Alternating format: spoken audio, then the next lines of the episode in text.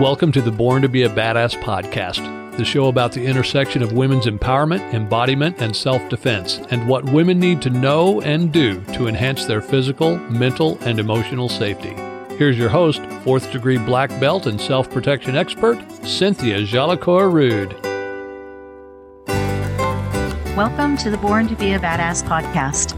I'm your host, Cynthia Jolicoeur-Rude, and today I am happy to bring you another episode of Fierce and Female Friday with Melissa Salt, a truly badass pioneer in the world of women's self-defense and the creator of Fierce and Female Self-Defense. Welcome back, Melissa. Thank you so much for having me. I'm thrilled to be here. I am just loving our series, and each episode we do just makes me more excited to do more. So I'm so glad that we actually get to talk together on a regular basis. Yes, indeedy. So much good stuff to share. Exactly. And today we are going to talk about behavioral cues and clues. So those are the things that if we're observant and we listen to our instincts and intuition, they can let us know before a situation or a person becomes violent. And honestly, when I talk with women about being safe, what most women say is, I don't want to have to fight off an attack in the first place.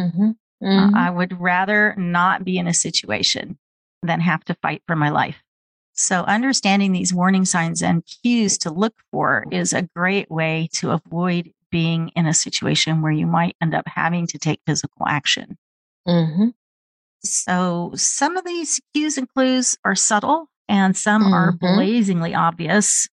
And sometimes there are situations where the cues are shown over a period of time. And sometimes they're, right before a violent encounter kicks off.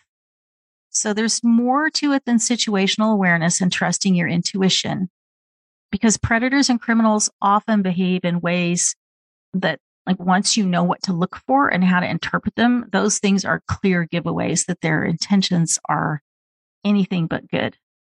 So being able to recognize these warning signs not only helps you avoid being in danger, it helps you describe what you noticed and when you noticed a dangerous encounter developing, and being able to articulate what happened if you're not able to avoid an encounter and explain why you had to take action is really important if you end up having to deal with law enforcement. So today, Melissa, let's dig into the cues that are more related to, like, physical behaviors and things you might see. I guess we can label it like on the street, although it might not actually be on a street.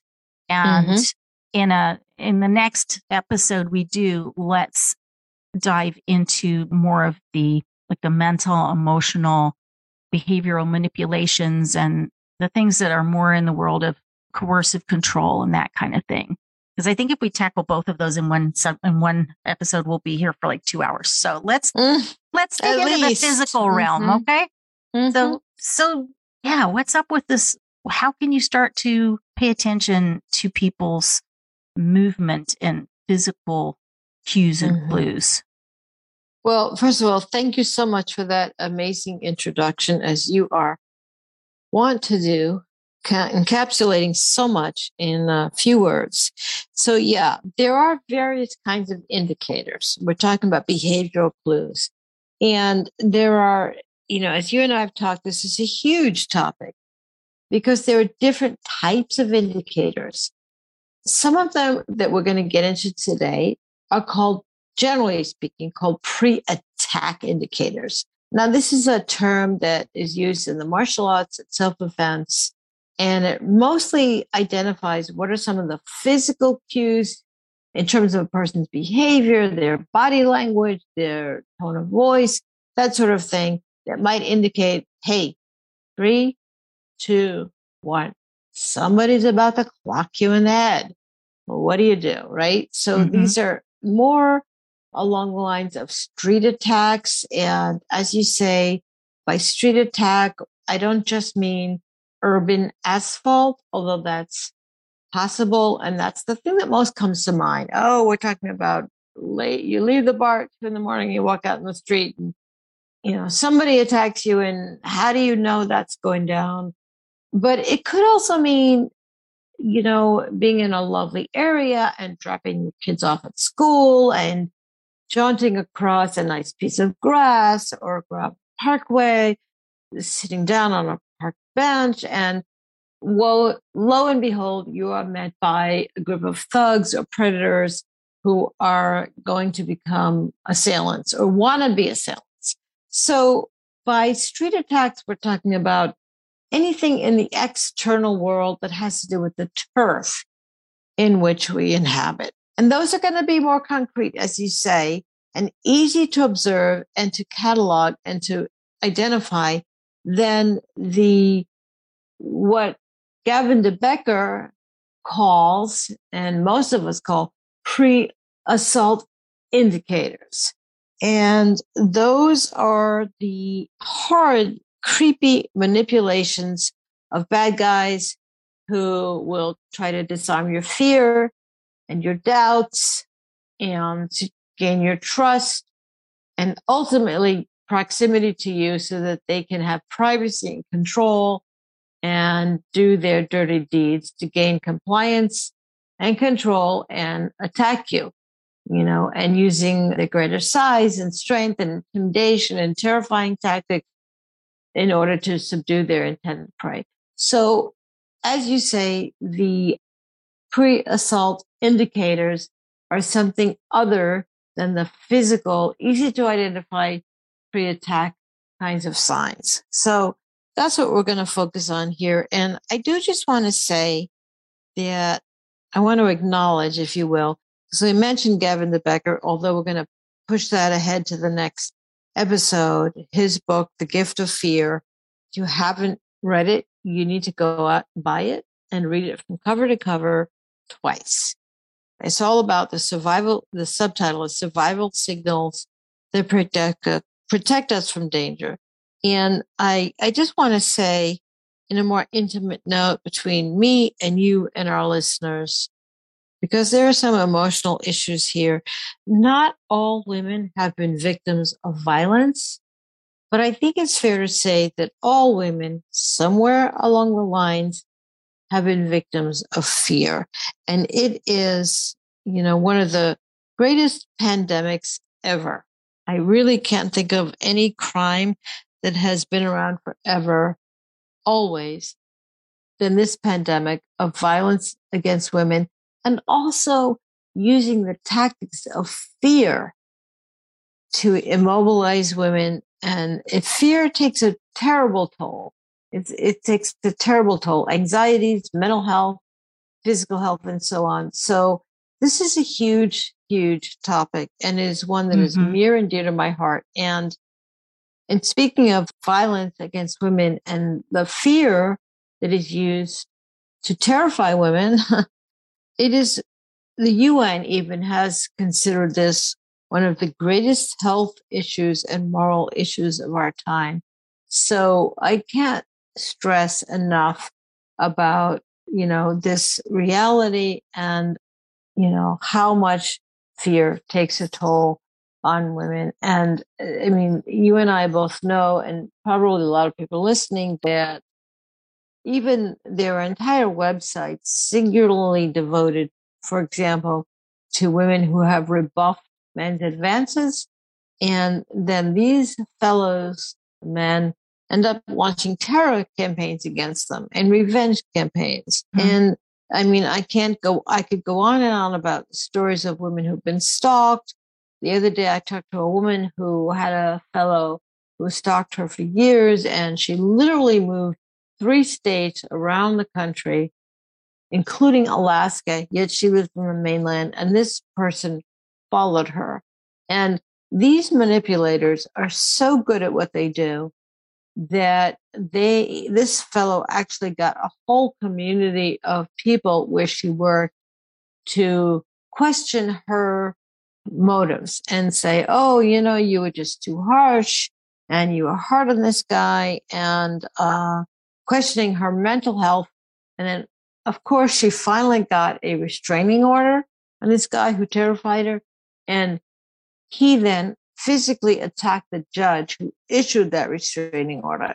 And I mean, we could just go on and on about these stories. And honestly, it filled me with great sadness and grief, as well as rage, that we're still having to deal with this. You know, that half of the world's population is still living in fear of the other half is just one of the greatest tragedies and outrages of our times.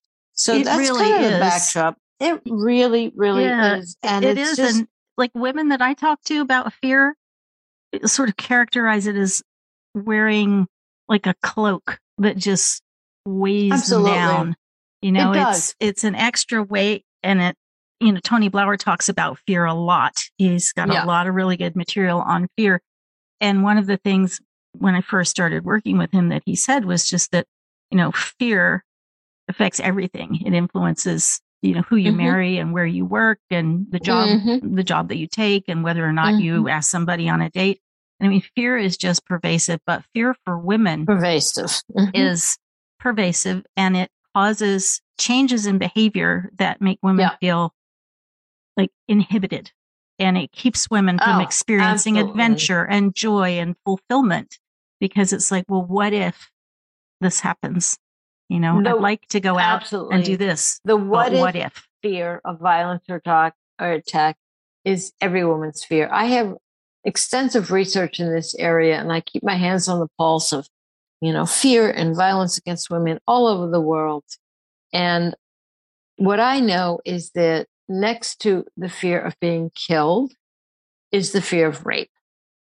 Now, of course, we can throw in economic failure and fear about our kids, but this is how pervasive it is, and it has always been so. And I honestly don't know of any other crime that is transcends time. And by that, I mean, you know, a woman in my class might talk about a rape that happened to a grandmother or a great-grandmother, and it could be even 200 years ago. And she will tell this story, but every one of us sitting in this, in that room, we'll feel that chill now, today, in our bones, because it's a knowing fear, and it is just that pervasive and that long-standing. So, yeah, that's that's why today's topic of like, how do you recognize these behaviors is so important. It is important. I mean, we don't want to get raped. We don't want to get killed. We don't want to get abducted. And, you know, I like breaking it into the two pieces, one more the mental emotional piece and one more the physical realm, because once you understand all of those and you start to recognize them, then you can feel a lot more confident. So let's dive into the physical part. And I think a while ago when you and I were talking, like not on the show, I think you said something about the human jungle. Yeah. Jungle consciousness, I call it. Yeah. Yeah. And so talk about that, because that was cool. Yeah. So jungle, it's my term for just, you know, the awareness of, look, in nature, animals in nature are innately and intimately attuned to every crunch of leaves, every imprint, footprint in the earth, you know, everything like that. And their ears perk up, and they immediately pay attention, and they know how to interpret those signs. And that's the subtext and the subtitle of Gavin de Becker's book, Survival Signals That Protect Us from Danger. So we need to, in the same way, have this kind of jungle consciousness, this innate awareness. And it means being attuned to our deepest intuitive awareness, and every feeling, nagging feeling, current feeling, in the moment feeling of, uh-oh, there's something wrong with this picture. We could smell out danger. Because in addition to what I can say here about physical cues and what anybody else might add, there is no, you know, be all end all book. We ultimately have to rely upon our innate intuitive fear senses and say, wow, this person is asking me too many questions. this person's stance is concerning to me, and so on and so forth. So it's a combination of awareness of the physical changes, the behavioral changes that we can see in a person who might be approaching us, as well as our own spidey senses, if you will, our belly brain, I like to call it, our deep intuitive awareness. So with that being said, I can talk about here some of the cues in terms of street attacks. And again, we're talking about any kind of turf here, right? Now, I think most of us, and I'm going to guess most people listening, know that most attacks against women are by somebody known. And they don't necessarily and not usually mean a brutal, sucker punch, shove and push. And that's not how most women are attacked realistically. However, it happens. I myself have been street attacked. So it's really important for women to have the full range of awareness and, perceptual skills. So in the sense of what I'm going to focus on here are street attacks, things that you might see before a mugging, a street crime, a physical attack, a purse snatching, anything like that. And we'll save the rest for later. So that being said, one of the first clues for women especially is if somebody is paying too much attention to you. Now, that can be on the street, somebody eyeballing you, noticing your movements. It could be, hey, every time I lock up my office at night, this person is there. It could be anything like that. So and this is what we teach parents to watch out for their kids. Unwanted, too much attention.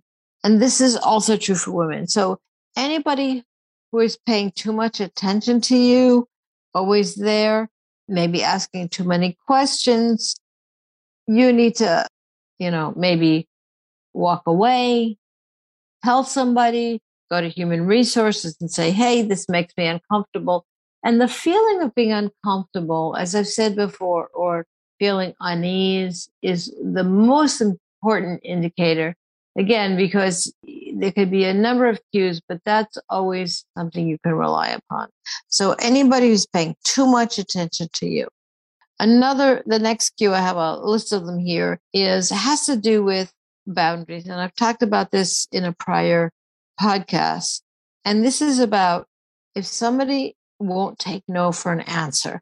Now, it could be, the nice guy at the luncheonette who says, hey, come on, let me buy you another cup of coffee. And you say no, or drink at the bar, or somebody on the street who is trying to convince you that they're the good guy, right? And come on, let me this or let me that. And those are going to come into play in the other next episode in terms of fake promises and so on and so forth.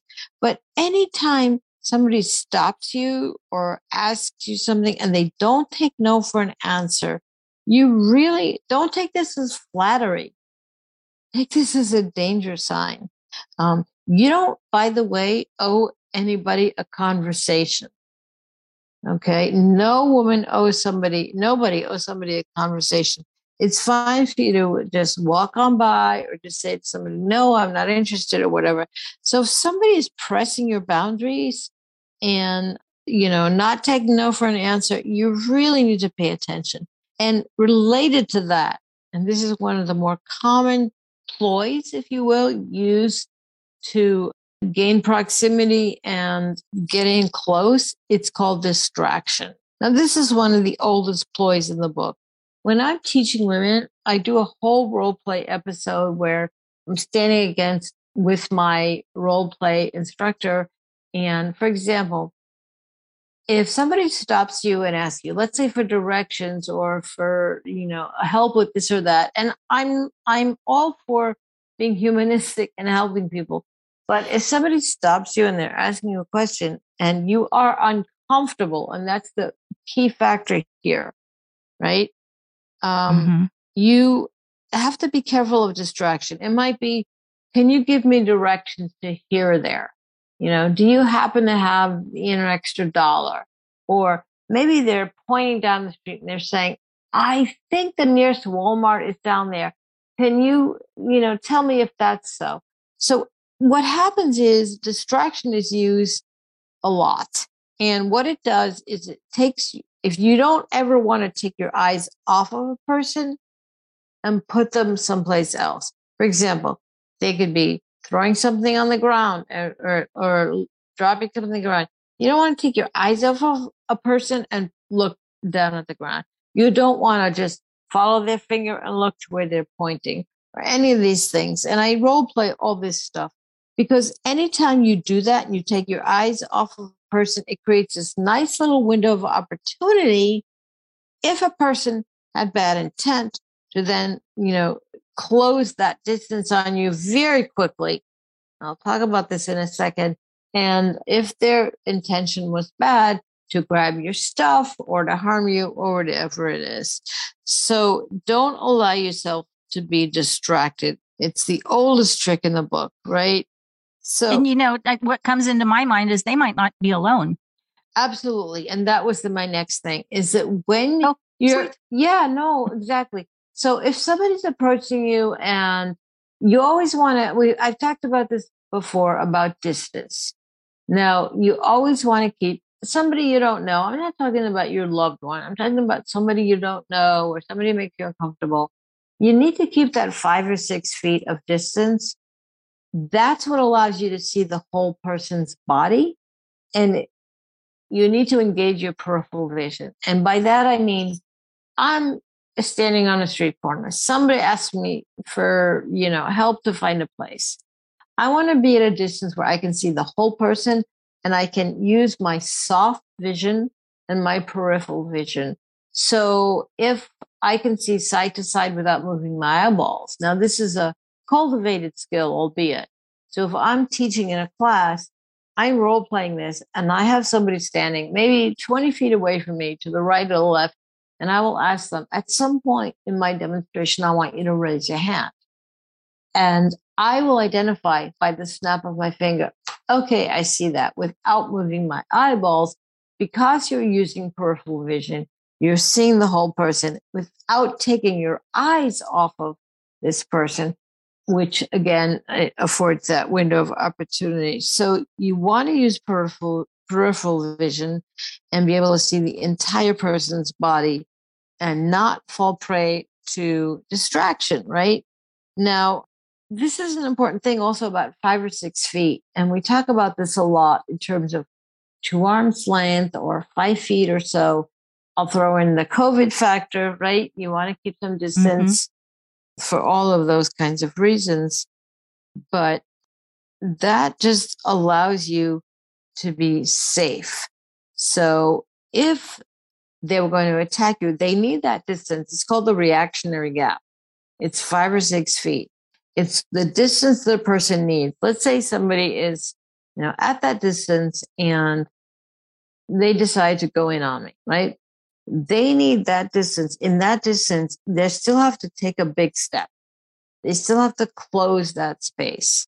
And I get to see that movement. You get to see that movement. That's one of the reasons why this matters. The reactionary gap.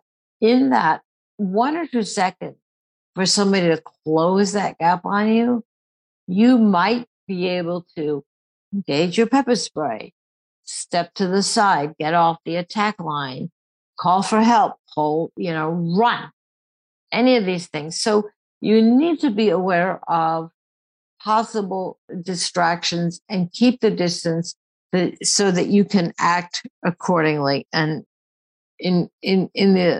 on behalf of your safety, right? You can be safe. That's critical. And also in that, you want to keep your face neutral. This is something I always recommend to women. You don't want to stare or fixate at a person. They ask you something, you're dealing with somebody, you don't know them. You don't want to have hard eye. You don't want to, cower. You don't want to look away. It's an attitude that I call very neutral, plain vanilla.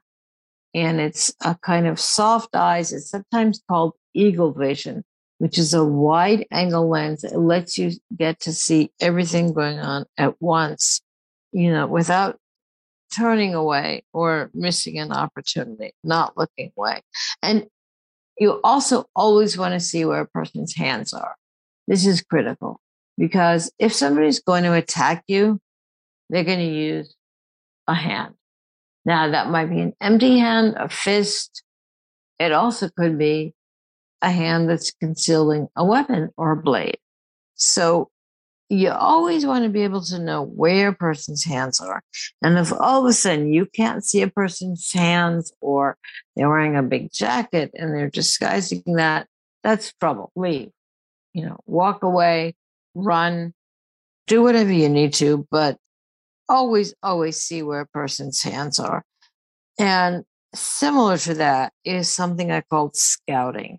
Scouting is, like you said, teamwork. Maybe they're calling in backup. Maybe they're calling in their second person because in a lot of street crime, there's more than one person. They might, you know, there might be a person in the front, a person behind, or even a group of people.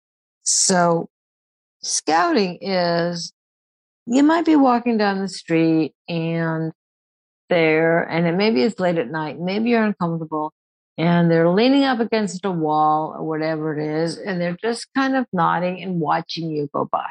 Now, that doesn't necessarily, of course, mean that there's trouble, or that that person is an instigator or a criminal.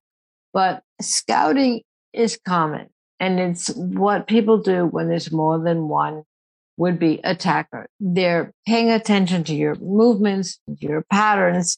So it's more reason why you want to just watch, you know, people in your environment. And, you know, if somebody's leaning against the wall or they're looking at you or they're, you know, it may be time to leave. I mean, that's the simplest way to say it. It may be time to just go back and leave because it could be a scout. And that happens, scouting. That's really interesting. I haven't heard that term before, but what you're talking about is really paying attention to how people position themselves in Absolutely. The environment that you're in. Yeah. And I think what it points to is that, you know, the people that we're talking about, the perpetrators or the criminals or predators, like they're not dumb and they not at all. They come up with really good processes for picking a target and also for selecting an environment where they're going to be successful. So it makes a lot of sense to me that if they're working in a team, there would be a couple of people just kind of checking out the crowd, scouting for a good victim. And what you're talking about somebody leaning up against a wall or something like that, just makes me think about, you know, look at what your path is going to be. You know, are you going to have to go between two people or down an alley or around a corner because they could be positioned there so that you just, maybe that's a big rabbit hole, but you just brought up like, oh, wow, I hadn't been thinking about how important it is to look at people's positioning, but it could be a great giveaway clue if you're looking for that. Absolutely. And it happens. And this may be a little bit more of an urban thing, but not necessarily, where somebody's just, you know, like you say, they're positioning themselves because they're going to watch you go by. Now, the clue here is, especially if you see it more than once, is their behavior or they're leaning against the wall purposeful or not? And if it's just there to kind of watch you go by and there's any kind of hand motion or whatever, even without, it's often used in multiple assailant attacks. So if you have the inkling that you're being watched or, you know, your behavior is being looked at from this point of view, then it's better to be safe than sorry. Mm-hmm. And it happens all over the world, this thing called scouting, you know, because they don't want to be seen. If there's a group, and this is my next thing, is the pack thing and the group thing. You know, they're going to send somebody out ahead as the scout.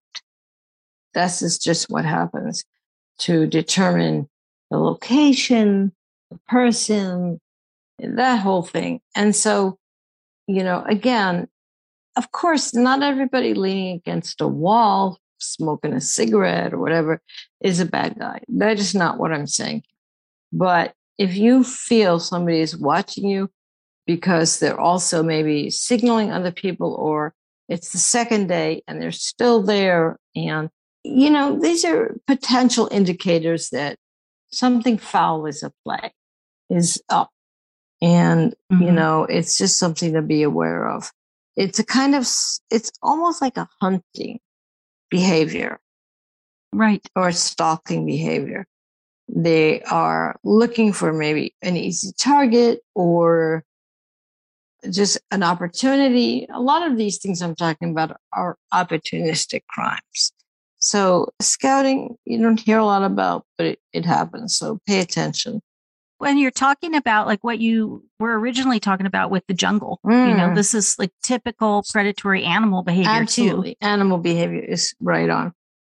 And this leads to pack mentality.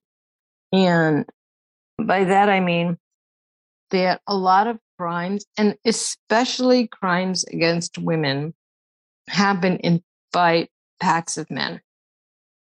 I mean, a lot of crimes happen that way. But if you see in any way, you know, whether it's by cars, guys in cars, and I'm sorry to say guys, but those are usually who commit these crimes, or, you know, again, in any kind of gathering, and there's a group of men, or suddenly there's 2 or 3 or 4 men that suddenly congregate, you know, you would be well served to get out of there. And I'm not saying that, you know, men don't congregate without malintent. They do, just like women do.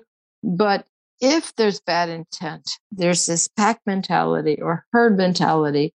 And men are more empowered, if I could use that word here, to go after women when there's a group of them. You see this in gang attacks and gang rapes and all over the world. It's often by a group of males, not just one male, but by a group. So anytime you see, or if there's a group of men that suddenly start to circle, oh my God, that's a really scary sign. You never want to be sandwiched in between 2 or 3 people. I mean, that's just a bad place to be. I was once attacked in my earlier podcast. I talked about this, by a group of men who quickly mushroomed around me. And it can happen in a flash, in literally seconds, because they alert each other. And so, especially if it's late at night, you're, you know, working your car, you're unnerved, it's, you know, not well lit, all of these kind of indicators. You want to be especially careful to any group or gang, pack of males suddenly congregating. It could be street harassment. I mean, a lot of women are harassed on the street by groups of men. Could be a group of cars, but it's just something to pay special attention to. And if you suspect that, or you see that, or it suddenly go like, oh, now there's 2 guys. It's like, no, it's time to get out. It's time to get out of there, get to safety, you know, call for help, do whatever you need to do, prepare yourself in the event of there's some kind of attack by a group. That's really interesting, because Rory Miller, he lists out 5 places that are dangerous places to be. And one of them is a place where young men gather. And it's not because there's anything intrinsically wrong with young men. Yeah. I mean, primary, I have 2 young men in my family. I've got 2 sons, you know. It's not intrinsically young men. It's that young men in groups, well, and men in groups, not necessarily young. There are dynamics sometimes at work that are related to social violence. So it might be you need to go and do this thing so that you can enhance your position in the group, or so that you can gain membership in the group, or prove yourself somehow. Yes. You know, there's all different kinds of dynamics within those groups that actually have nothing to do with you as the person who gets targeted. Right. It has everything to do with their group dynamics, and, you know, what the men in those groups need to do in order to either gain entry to the group or stay in the group. It's a kind of bonding. unfortunately, to say. I mean, and this happens in the street, it happens in the military, it happens in a lot of different environments where male, and you know, they gain a sense of power and empowerment en masse. And I think that's what you're talking about. So yeah, anytime you see, I mean, fine, you're walking down the street in Midtown Manhattan and it's broad daylight and there's a million people around and there's a group of guys at a construction site maybe saying, you know, kind of sexist things or whatever. It's rude, it's horrible, it's not necessarily dangerous. So, but, you know, if you're alone and it's a different kind of dicey situation, it's, this is really something exactly that you need to pay attention to, because it could be a kind of animal kingdom en masse sort of thing, if you will. And yeah, so that it could be, they're posturing for each other to be part of the group, to be, you know, show their prowess. It's sick. It's really sick. Unfortunately, however, it happens. And as women, it's one of the things we just need to be aware of. And on that note, this brings me to, you know, let's up it a notch. Okay. So, you know, now you're in a, there's some word spoken. You've told somebody you're not interested, or leave me alone, or you've just walked on by and they don't like that or whatever. And now we get into, of course, what Rory Miller will talk about a lot, also called the monkey dance. Now, this is something you see in the barroom brawl. Anybody who may be unfamiliar with that term, but they have seen movies where there's a barroom brawl, you're going to see the monkey dance. And basically, it's a kind of ritual posturing. And this could happen in any kind of street encounter where guys will puff themselves up, make themselves larger than life. The goal is to intimidate you, to say, hey, look at me. I'm big. I'm bigger than that. You know, often it's a male-male contest, but it's important for women to understand these things, because it can also happen to them. And if for no other reason, because maybe they're out on a wonderful night on the town having dinner or at a club or at a bar with their male friend or loved one, and they see this happening and they need to know, hey, Bob, we should exit now because this is happening, right? So, you know, the monkey dance, there may be a few interpretations of it, but it's that kind of ritual posturing where, and it's rooted in security, but it's also rooted in, you know, intimidation, where guys will puff themselves up, puff their chests. And it's kind of a, pardon the expression, my monkey's bigger than your monkey. You know, I'm the big alpha guy here. And it's all about intimidation and trying to get their way, right? Now, if you see this kind of posturing, especially, you'll often see it accompanied by finger pointing and, you know, you talking to me? What you talking? What are you looking at? That kind of thing, right? And it's a potential danger sign. Now, the truth is, in the research and studies, that most people, they don't want to fight. Actually, what they're hoping for is to be talked down, is to get an honorable exit, is for somebody to say, dude, hey, it's okay. You know, let's just walk away from this. And those are actual words I've used myself many times, number of times. So actually, you know, it doesn't mean all hope is lost. It just means, okay, you know, this person is trying to prove themselves, and can I walk away? Can I get out of here? Can I just say, hey, I'm sorry? Even if they're a dick, plain English, right? Right. Yeah. Right. Even if that just means you have to set your ego to the side and not think, I'm going to teach this guy a lesson and, you know, prove he's being an asshole. No. Because that's just going to escalate it. And giving yourself permission to just say, oh, dude, so sorry, you know. Right. And I'm just going to leave. That's big. And I've seen this. against women too, where, you know, because intimidation tactics are often used to, you know, get a woman to comply or go with the guy or whatever it is. No. So, I mean, just saying, I'm sorry, or, you know, again, in the male world of combat, there are all kinds of things that go on in reducing this, and de-escalation comes into play. Like, I'm sorry, or hey, you got to figure out what a person wants. So this person is posturing. Maybe they're just being a dick. Maybe they want something, you know, oh, I'm so sorry, you know, let me buy you a drink or whatever it is. But these are one of the signs, this kind of posturing kind of thing. And it could be just, I mean, in the next episode, I'll tell you a story. I'll tell everybody's story about a guy who used, I mean, it happens all the time, whose posturing was literally around a coffee table to try and get a woman to comply, honestly. So, and often this is like, you know, posturing and a finger point and a shove and this whole kind of thing. Have you been struggling with concerns about your emotional or physical safety? I want to let you know about an exciting new coaching program that can help you get peace of mind and confidence.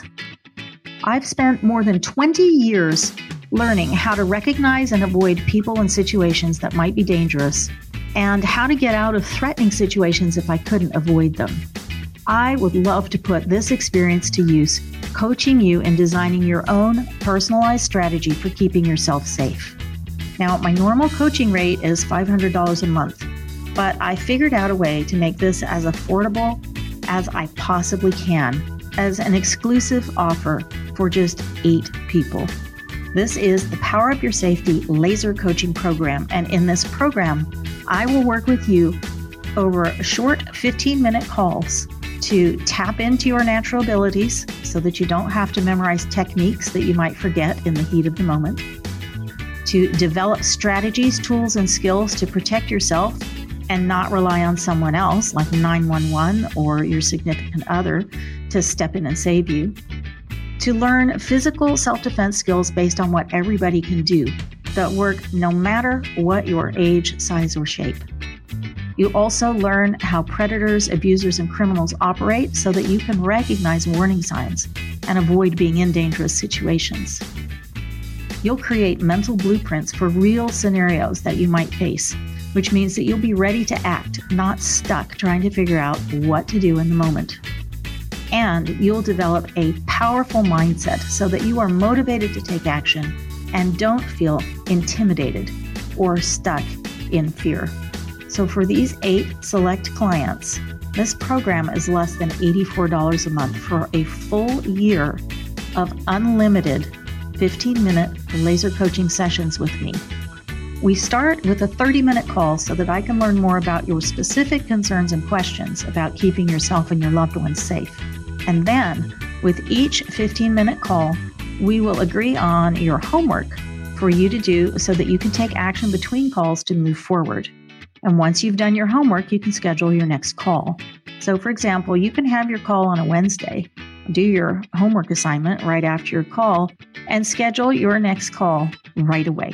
If you recognize that this is the perfect solution to move you from where you are now to where you want to be, just go to my website, CynthiaJolicoeur-Rude.com/laser, to find out how you can apply to be one of this select group of personal clients who will get one full year of personal coaching from me for under $84 a month. Now, I just want to let you know that I do guarantee my program and my coaching. So if during our first call, you feel as though this is actually not a program for you, I will promptly return your money in full. So there's no risk at all to you in exploring this option.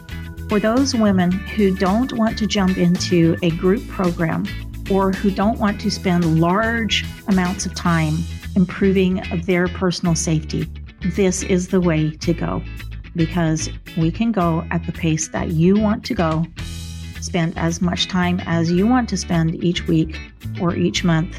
And what we cover is personalized and customized just for you. I'm so excited to be able to offer this solution for you to help you overcome your concerns about your safety and to finally get you some peace of mind, confidence, and freedom. And I'm thrilled to be able to offer it in a way that suits your schedule and can be customized to meet your specific needs. So if you're interested in becoming one of the select number of clients, go to cynthiajolicoeur.com/laser and sign up today. So if you see this... Well, you're right that watching this is really important, because I mean, we might just be on the periphery of two people having this kind of interaction. And the thing is, if one of them doesn't back down and walk away and it does escalate, you know, they can escalate into a fight that then goes completely haywire with multiple people. So even if we're not actually directly involved in the initial monkey dance, if it doesn't get de-escalated and it blows up, we can definitely get caught up in, you know, mayhem. Absolutely. I mean, even if you're just in the neighborhood or vicinity, this is what happens. And, you know, you see this on the street, you see this in bars or pubs or dance club or anywhere. And you can see this, I mean, even against women, assailants, sexual assailants, they will, you know, just circle around a woman and puff themselves up and point, because their goal is to intimidate and dominate. And so, yes, we need to be aware of this, and you might be in the vicinity of it. It may cause mayhem, and you need to just be aware of this kind of thing. And sometimes women are the ones who have to step in because guys get hooked easily, more easily in some cases, and quickly into the contest.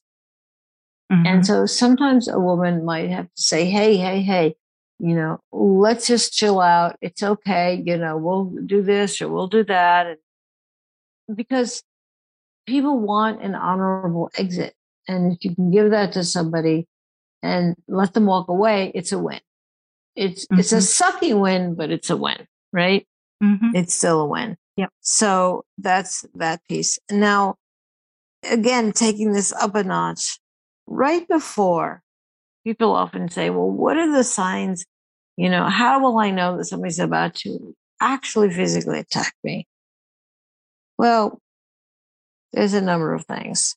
One clear indicator is that if somebody's about to assail you, or a purse snatching, or whatever it is, crime, mugging, they're going to quickly look around, especially if it's on the street. They're going to look to see, is anybody watching? Can I get away with this? Are there cameras rolling? That sort of thing. So if you see you're in a situation and you said to somebody, hey, no, I'm not interested, or you walked away, or they're agitated, and now you start to see them look around, or just you're there on the street, they're looking around, that can be a sign, right? Because nobody wants to be seen. Everybody wants to get away. Witnesses. No witnesses. They don't want to be seen. They don't want you to raise a right.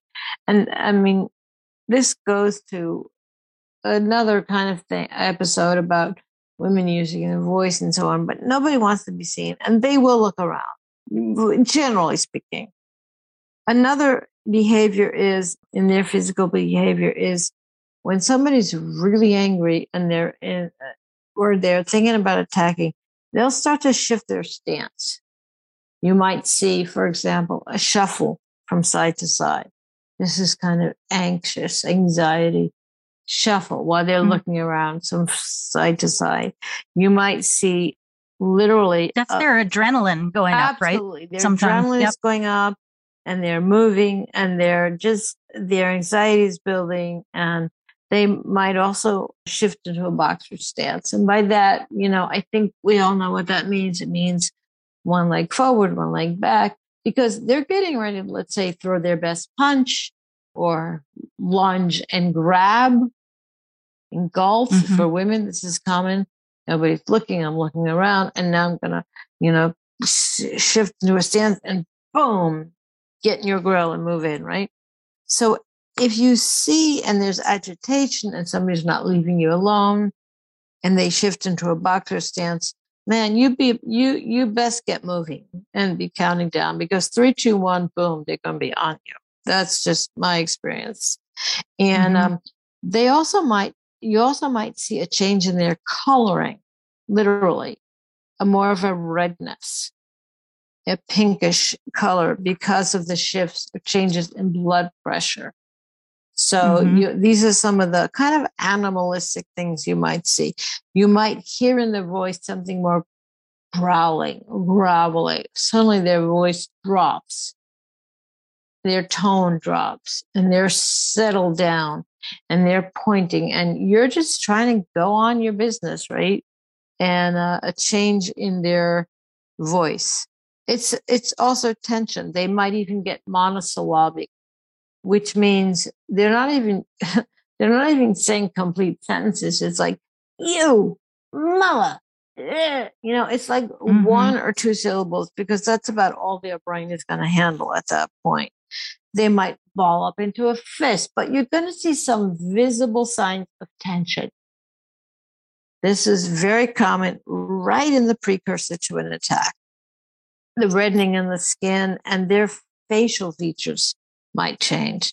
Now, this is very primal and primate. So what's been shown is that when somebody is about to attack you, their level of aggression is so high, you will often see a kind of forward movement in their lower jaw. Think about it. Do it as I say it. You know, the jaw comes forward, the teeth touch. It's not a tight clench, partly because they're expecting to be punched in the jaw. So they're kind of preparing for that. It's a part aggressive response and part preparation. So their jaw often comes forward, and their eyebrows, the lower forehead often knits down, the brow knits closer. So there's crinkles in the brow, and their eyebrows knit closer, and their eyes kind of shut a little.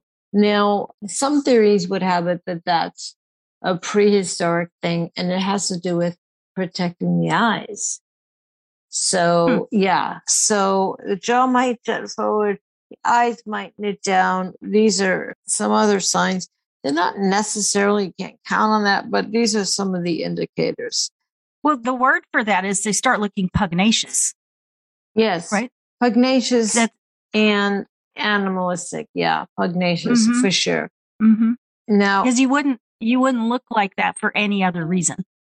No, you wouldn't. There'd be no reason to. So your jaw juts forward, your teeth start to touch, eyebrows knit together. And yeah, there's it's very aggressive. It's indicative, usually. This person's about to go off. They're not able to control them. Now, this whole time you're trying to like talk a person down or walk away or just run away or just say, hey, you know, there's no problem here. I just want to go about my business. But if for whatever reason they're determined, it's all about what they want. Unfortunately, it's about what does it, maybe they want to sexually assault you. Maybe they want your money. Maybe, you know, they just want to put you in your place. They're all bad, right? They're all bad inclinations. But right before a person attacks, they will eyeball their target. So it's just what happens.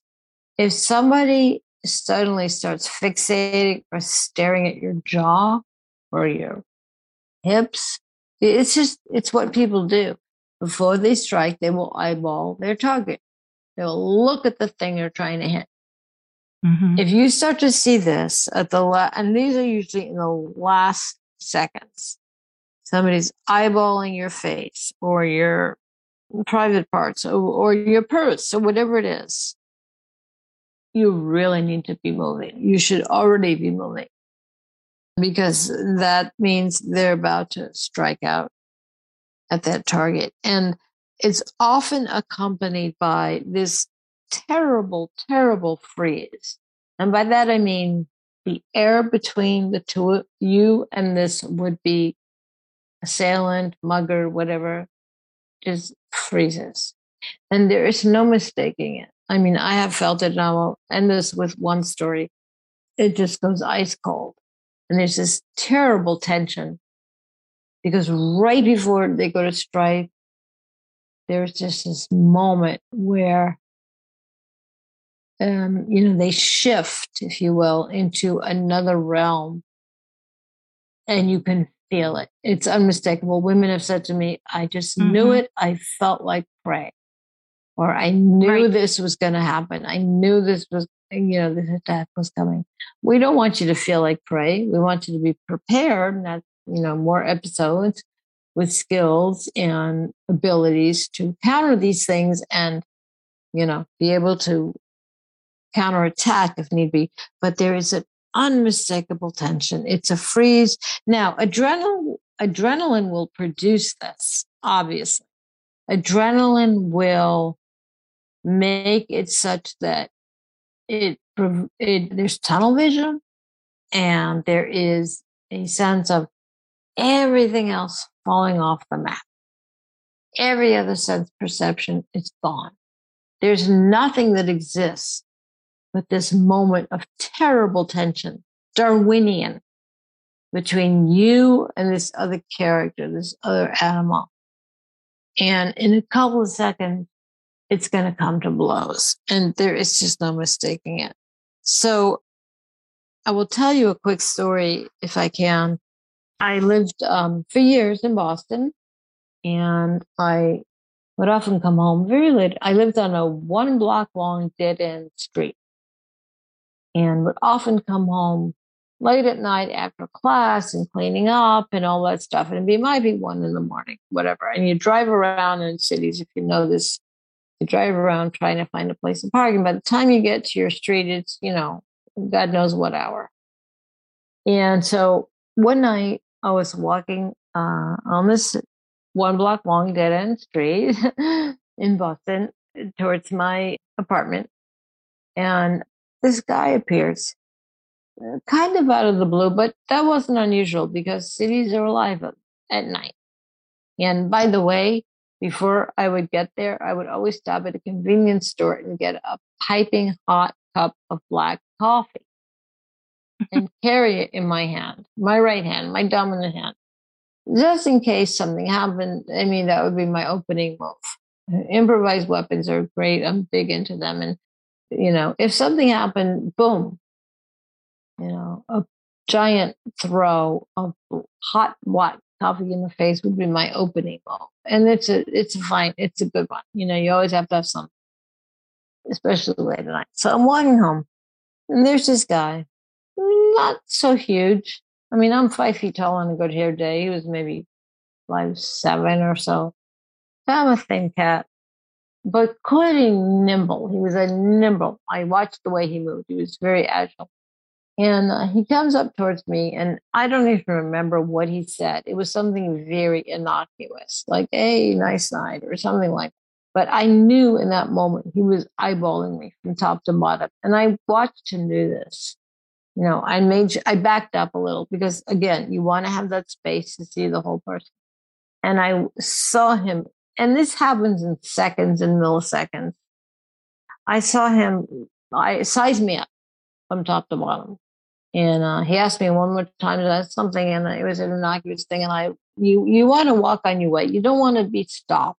You don't want to stay in place. You want to keep moving, circle around a person, move on, right? And in the meantime, I'm like, okay, this is trouble. I knew it right away. Why? Spidey sense. Why? Just intuitive awareness that, wow, there's no purposeful reason why this fellow is talking to me right now, other than the fact that he's sizing me up. And within, a fraction of a second, I was sort of downloading my primal self. I had hunkered down physically, literally, into a deeper stance. I was clear about, I already noticed he was right-handed by how he was gesturing to me. I'm like, okay, his right hand. Great. I'm going to wrap his hand, and this is what I'm going to do. And, you know, I had an item slung off my right shoulder. And I swear to you, in that moment, he looked at me, and what he saw was the Medusa looking back at him.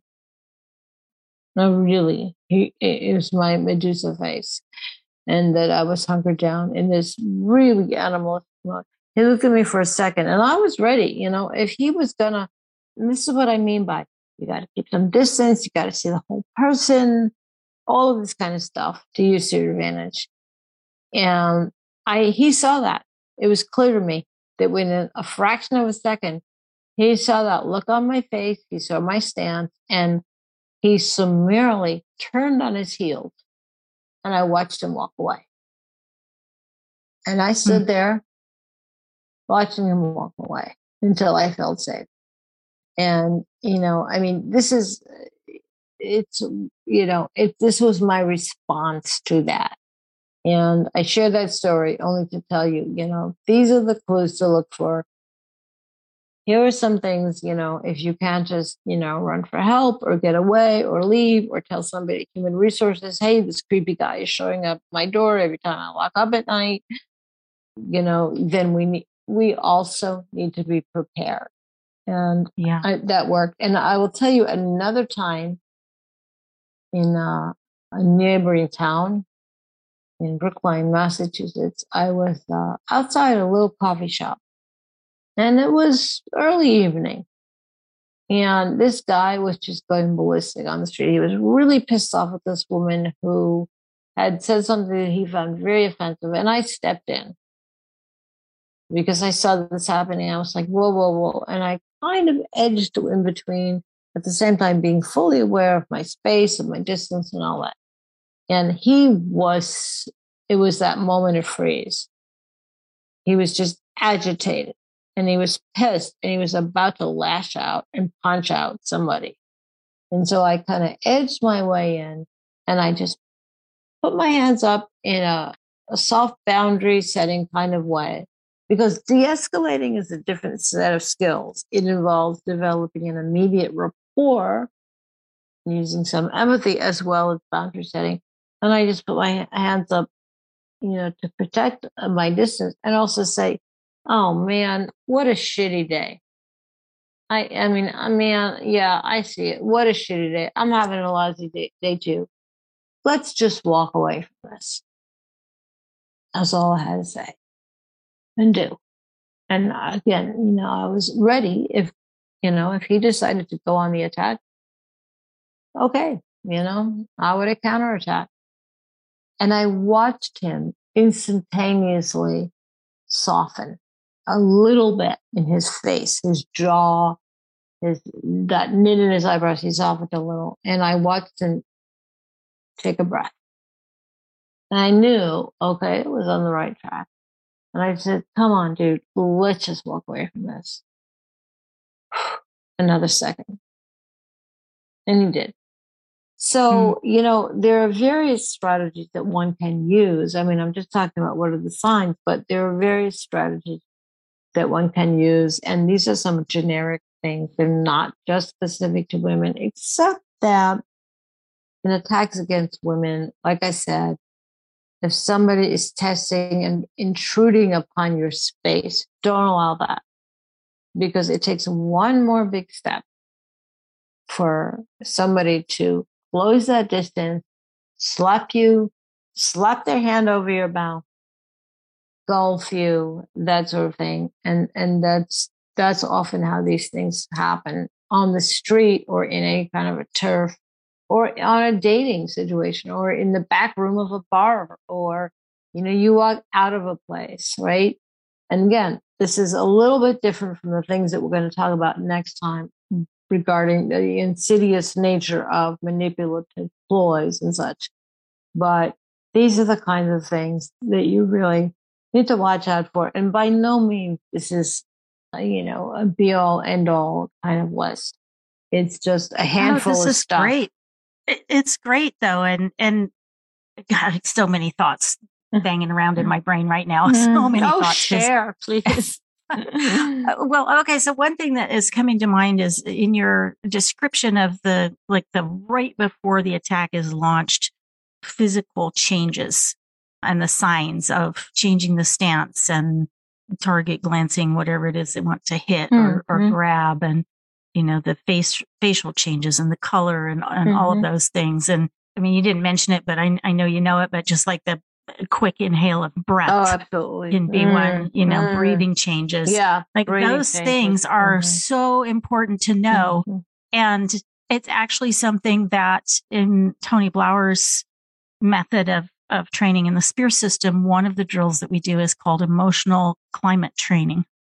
And we will take a particular kind of an attack and slow it way down and kind of rewind it from frame by frame, from the moment of impact backwards. Mm-hmm.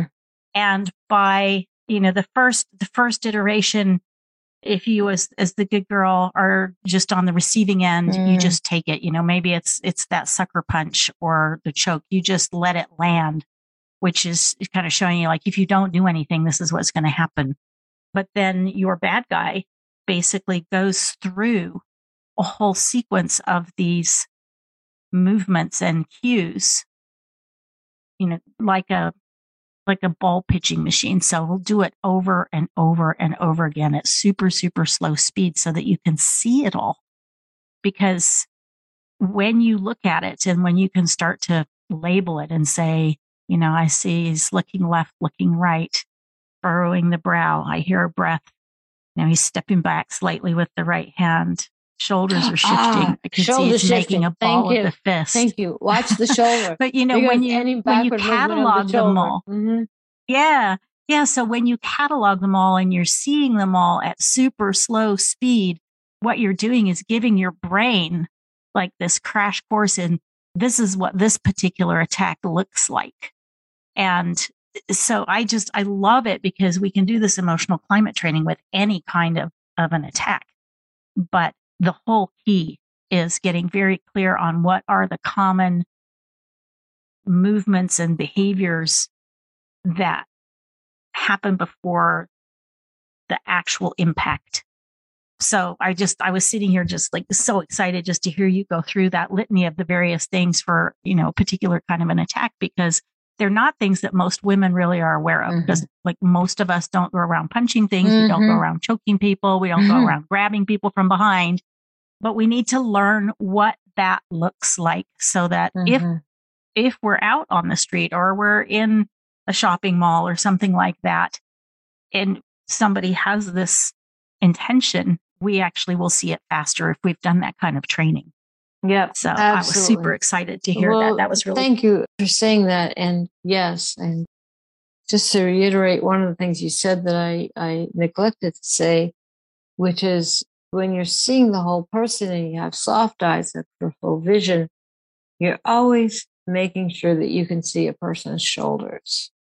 And they might say something, but you don't want to fixate on their eyes and go, oh, I'm in love with you, or oh, I hate you, or whatever it is, right?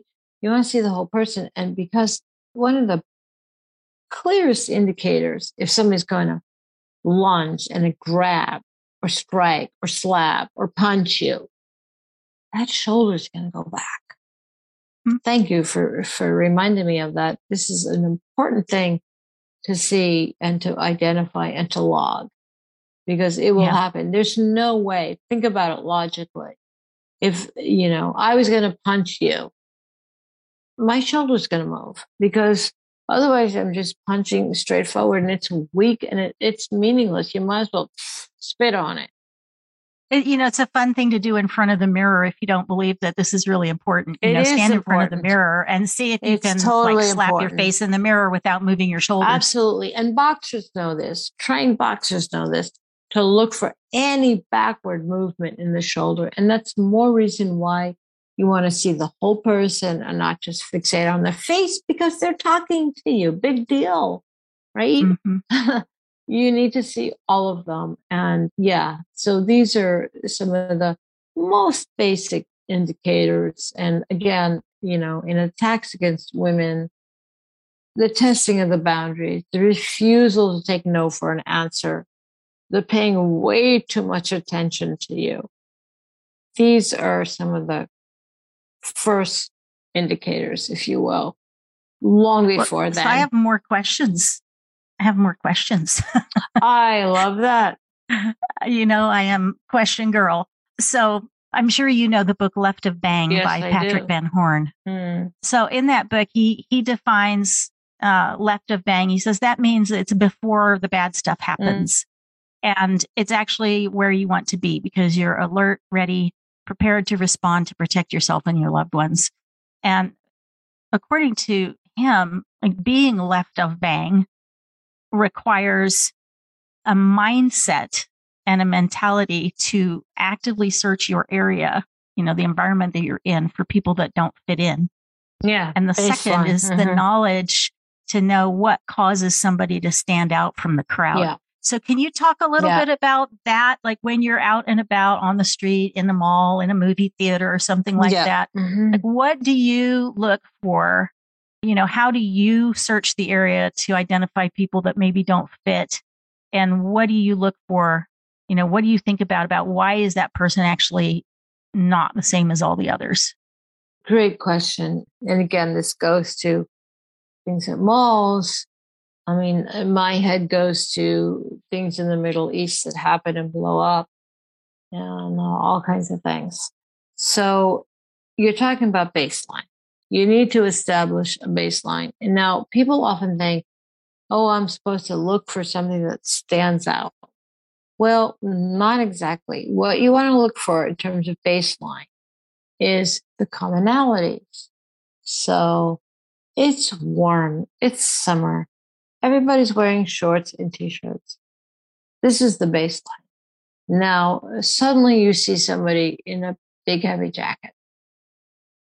That should stand out to you because it's not part of the baseline.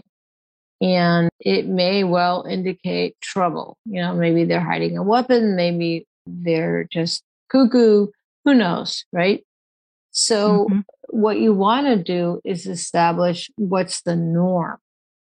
Not just what pops out as weird or different, but what's the norm? Once you establish what the norm is in any given area or region, or whether it's another country or the shopping mall or a given particular street, then anything that deviates from that norm should capture your attention. And that's informational. That's indicative of something that might be wrong, you know, or abnormal or potentially dangerous. So, you know, that's what I would say about that is establish the baseline, not the abnormalities, but rather the normality of what is normal in a given area. And then if something is deviates, you'll see it. It'll jump out at you. So it's what people look like and what people are doing. Those are the things that you're looking at. What they look like, what they're doing. Yeah. And what's, you know, what's normal for that environment. Right. And what's normal. You're in a coffee shop or in a mall and people talk a certain way or they gesture a certain way. You're in Italy and everybody's like, oh, la, la, la, and they're big, loud. Suddenly you see this person in the corner with hushed, little small gesture.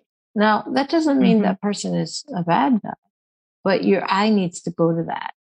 And if you train yourself to see, like you said, normal behaviors, normal gestures, that sort of thing, you will start to see what is different than that. And it's in those differences that we gain information. You know, one of the things that Tammy McCracken talked about at the 500 Rising training earlier this year that I hadn't really consciously registered as being something to look at was sort of the flow of traffic, you know, not necessarily in a vehicle, but just foot traffic when you're walking on a sidewalk or through a mall or something. There's a normal flow of how people move through space. And so anything that disrupts that flow or goes counter to that flow is something that you want to pay attention to. Can you give me an example? I just think, you know, think about if you're, I just took a trip by plane, so I was going up and down a lot of escalators in airports. And like everybody knows, you go up the up escalator and down the down escalator. And there's a convention. You know, if you've got bags, you put your bag on the right, you know, and so the people who want to just, you know, move on past you, they can move on past you on the left. And like that's accepted behavior. So if you see somebody standing at the top of that up escalator looking like they're going to start heading down it, that's like, that's weird. That's totally weird. That's not normal. Yeah, that is not definitely you not know? Normal. It's this, but it's the same idea of deviating from what is the general normal behavior. Exactly. Exactly. Same thing. Like if you want to test it, just get on an elevator and instead of doing what is normal, where you go in and you turn around and everybody stands with their back to the back and their front to the door, you know, just go in and stand facing the back and see what happens. Like you will creep people out because it's not normal. You would creep me out. Okay, that's for sure. Absolutely. Yeah. So anything like that, it's just something to pay attention to. It's paying attention. It's all about paying attention because none of these things in and of themselves indicate, hey, that's a bad guy or that's a, you know, somebody's going to attack me. It's you pay attention, you apply your deepest intuitive awareness. And sometimes it's over time, you know, is there a pattern here? Is this person exhibiting 2 or 3 of these said behaviors that makes me go, because otherwise we'd all be guilty of a crime. Right.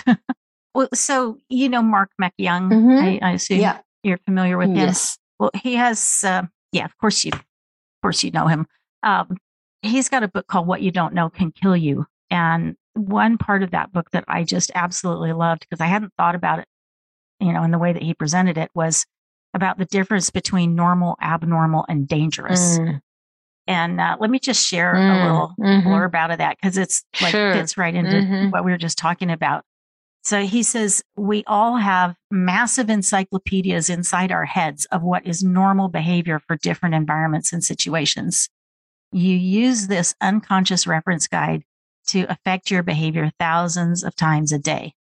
Once you know what's normal for an environment, something out of place will just feel wrong and immediately attract your attention. And then he goes on and he breaks down abnormal and dangerous behavior. So abnormal behavior is a yellow flag that falls outside of normal.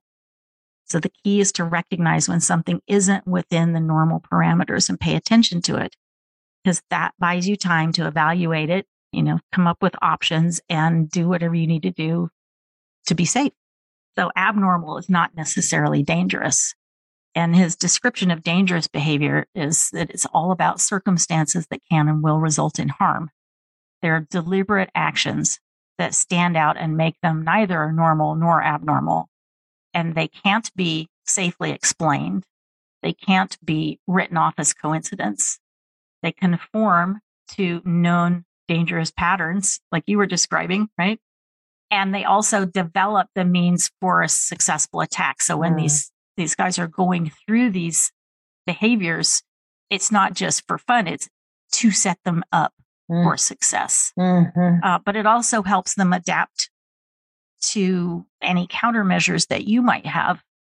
So I think for me, that little breakdown of normal, abnormal, and dangerous was really helpful in thinking, like, how can you just not be paranoid all the time and worried about, you know, well, this isn't normal. And I think being able to make that distinction between, you know, something that's unusual but isn't dangerous is really handy. Absolutely. So what do you make of that breakdown? How does that strike you? Well, it sounds right. I mean, it just sounds absolutely right. Yeah, because, I mean, abnormal is not indicative of dangerous, but there are some cues that clearly spell danger or potential danger, and those are the ones that we need to be most aware of. Yeah. Well, Melissa, you did a phenomenal breakdown of, you know, how you can recognize things kind of at a distance, which is the Left of Bang, right? It's before. I love that book. And that's a great term, Left of Bang. It's before the shit happens. Complaining Exactly. Mm-hmm. And that's where we have the greatest opportunity to take action so that we can not actually end up on the X where the bang happens. Mm-hmm. So, you know, you did a great job of walking it in from kind of the outside into, you know, okay, you are within arm's reach, you know, it's about to happen and here's what you need to look at. So, I mean, that was a lot to cover, but I don't think you left anything out. Well, if I did, you filled it in, and I appreciate you for that. Thank you so much.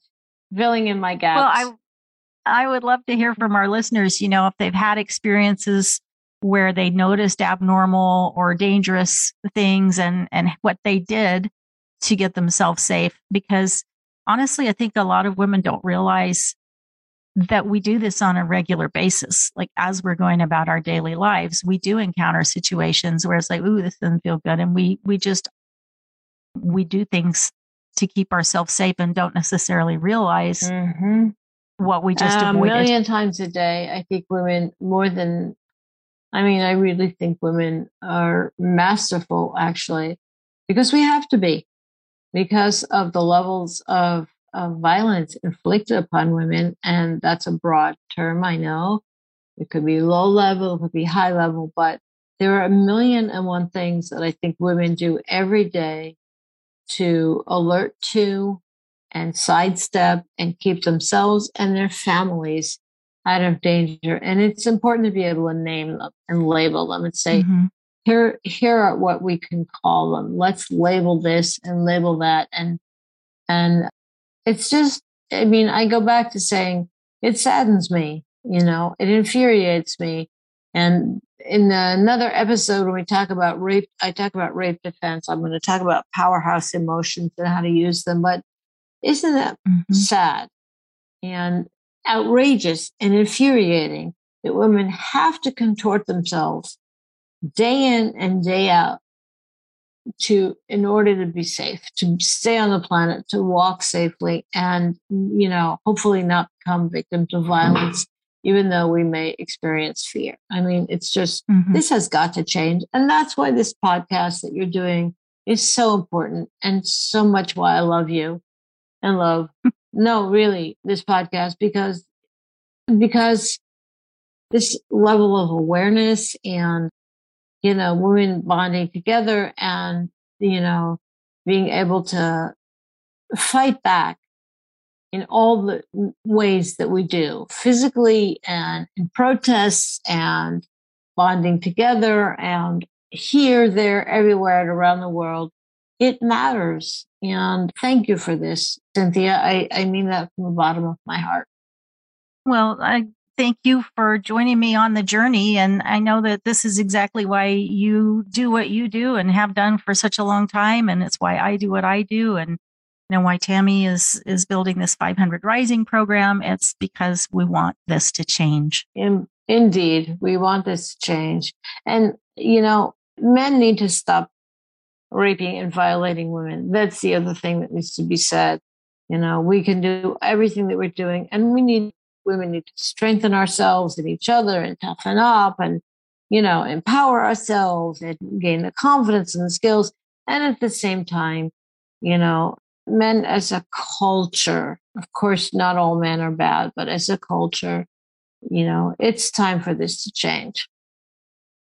Well, I can't add anything to that. That's a great place to leave this particular conversation. And that's a wrap for today. This is the Born to Be a Badass podcast, Fierce and Female Friday show with Melissa Salt. Thank you for being here.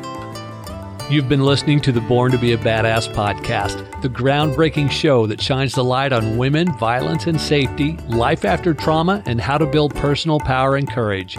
Be sure to subscribe so that you don't miss a single episode, and share it with your friends, family members, and colleagues. And while you're at it, please leave a rating and review that will help our show reach more women around the world.